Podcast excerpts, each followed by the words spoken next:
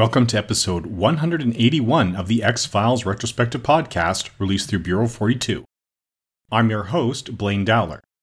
This week we are looking at Season 8, Episode 10, Badla. Original air date was January 21st, 2001.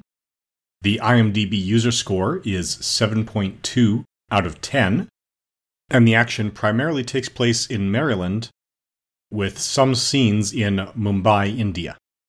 So the pre credits teaser starts with a rather overweight American in the Mumbai airport. He's happy to be finally going home.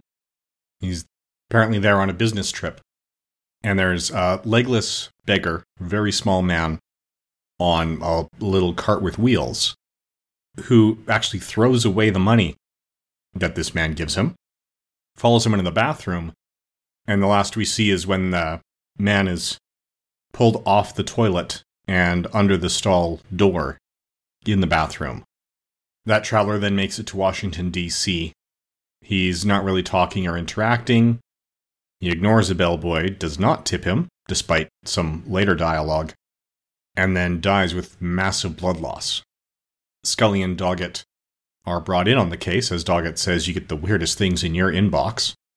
You know, we're looking at this, there's a man who's got massive blood loss, it was very quick, the less than 20 minutes between when the bellboy left and when the maid service came in and found him, and yet he's lost virtually all of his blood. So there's no sign of forced entry, although there is a small handprint on the bed sheets. As the episode progresses, we find out that that beggar was actually an Indian fakir who apparently can shrink himself down and he crawls up inside your digestive system, which is why he was nicknamed the Butt Genie in the news groups so many years ago. And he sort of gets his vengeance one person at a time.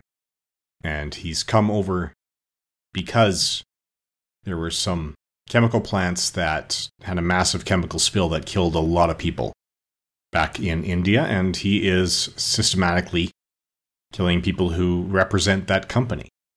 He uses his ability to sort of cloud your perceptions and your imagination so you see him there when he's not there, or you see him as a completely different person.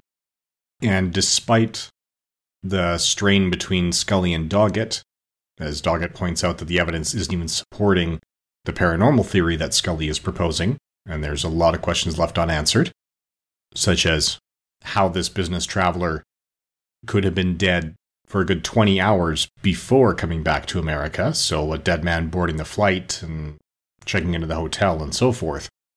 There's just a lot of questions. There's tension between them about how open their minds can get. And Scully acknowledges that she just can't get as open minded as Mulder was. So, because of that, she's questioning her ability to do the job at all, or at least to do the job well. Although she was the one that gunned him down when he appeared as a child. So the episode was directed by Tony Wharmby and written by John Shiban. So these are both names that we've heard before, and we'll be definitely hearing more from Tony Wharmby, as well as John Shiban, although with his 51 episodes of the series, this is actually episode 48 in sequence although we will be hearing more of him with the lone gunman coming up. So Shiban is involved, but not for actually all that much longer. Now, the most prominent member of the guest cast is Deep Roy. He actually plays the genie in this case. He's credited as Beggar Man. According to the IMDb, he is best known for playing the Oompa in Tim Burton's Charlie and the Chocolate Factory, Keenser in the J.J. Abrams Star Trek, General Bones Apart in Corpse Bride, and Teeny Weeny in The Neverending Story. He's got 52 credits to his name, and the ones that would have picked out or stood out the most to me were actually his roles as one of the Ewoks in Return of the Jedi, as well as Mr. Sin in a number of episodes of Doctor Who, specifically The Talons of Weng-Chiang, and a Pawsican delegate in one episode of The Trial of a Time Lord. One of the two prominent child actors, Michael Welch, is also known for playing Mike Newton in Twilight, Mack Thompson in Z Nation, Luke Girardi in Joan of Arcadia, and Artim in Star Trek Insurrection. He'd actually played Artim before this and had a guest spot in Malcolm in the Middle the same night this aired, so two different guest spots on the Fox network that aired back to back by the time all was said and done. 105 acting credits to his name, some of which are in post production and don't even have release dates, so definitely still working today. The other child actor, Jordan Warkol, on the other hand, had his last credit for the IMDb appear in 2006. He's best known for playing Froggy in the 1994 film The Little Rascals. He was Robbie Sanders in Walker Texas Ranger, Travis in Carpool, and one of the voices in A Bug's Life. He's just listed as actor. Bill Dow makes his final appearance as Charles Burks, the expert who does imaging at MIT. He will appear again in a later episode, but not as Burks. He will be in The Lost Art of Forehead Sweat in season 11. Now, Quentin's father has a grand total of 10 acting credits to his name, spread from 1995 to 2005. This one is fairly late on the list. He's best known for his role as Quentin's father in The X Files, which is a fairly small role. He's actually dead about five minutes after we meet him. Employment office man in Factotum, husband in Sugar and Spice, and psychiatrist in Big Sister 2000. Now, Jane Daly plays Mrs. Holt. She's got more acting credits to her name, 58 credits specifically, some of which are still from 2019, so she is still going. According to the IMDb, she's best known for Children Shouldn't Play with Dead Things, Capital, and then there was one and Roomies, which actually surprised me as the ones that come up when I scroll through her list and see more prominent projects like Mission Impossible 3, Nip Tuck, Felicity, Beverly Hills 90210 in a recurring role as Dr. Molly Campbell. She was Varia in Star Trek The Next Generation episode The Most Toys. So, quite a few credits to her name. Now, Christopher Houston plays Mr. Berard, this is his first of five acting credits, although he does have six director credits, four writer credits, seven producer credits, and seven editor credits to his name. According to IMDb, he's best known for editing Dark Reality and producing June, Bled, and Ashley's Ashes. Now, Maura Soden plays Trevor's mother. 57 acting credits to her name, including roles in Criminal Minds, Matlock, Mad Men, and Brothers and Sisters. Most recent credit from 2018, so it looks like she is still active as well. Calvin Remsburg plays Mr. Pataki, so he's the guy who was killed in the pre credits teaser. He is best known for roles in Shrek, Pretty Woman, Sweeney Todd, and The X Files. The X Files is the only role of those four where the character actually has a name.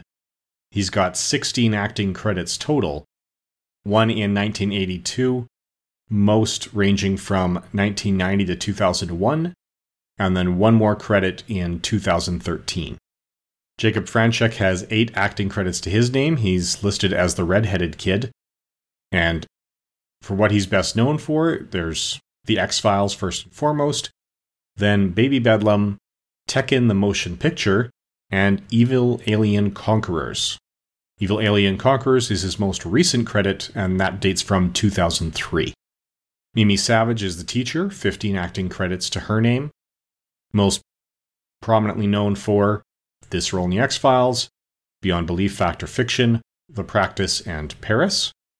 Winston Story plays the image of the caretaker that he assumes when our Fakir is working in the school.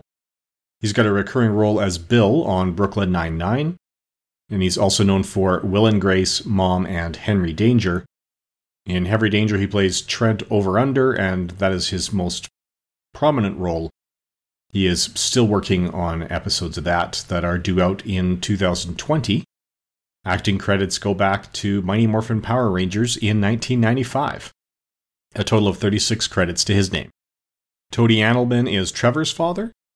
This is his fourth of 10 credits on the IMDb, also known for CSI Miami, The Solution, and Grey's Anatomy. And that about wraps up the guest cast. So we're getting to the point where it's, you know, that we don't see as many people who are going to be stars, or before they were stars, kind of stars in here. We're getting a lot more steadily working actors. There's not much to say about the science of this aside from the fact that just being able to shrink down really doesn't work. It completely disregards everything about you know conservation of mass, conservation of energy. I mean, sure the guy's only 33 pounds, but regardless of how big you are, that doesn't necessarily mean you're more likely to be able to fit inside, even if that doesn't matter because you can shrink. So if he could shrink, why is he specifically preferring the very overweight people? There's just a lot that doesn't seem to add up or work together. So, all in all, it's not a bad episode. It's just one where it feels like they were spending a little less time on effort on the explanations and more about just getting the creep factor in, which does feel like it's more and more of a trend in this particular season. At any rate, that's about all I have to say about Badla. Join us again in two weeks' time when we talk about The Gift. Thank you for listening.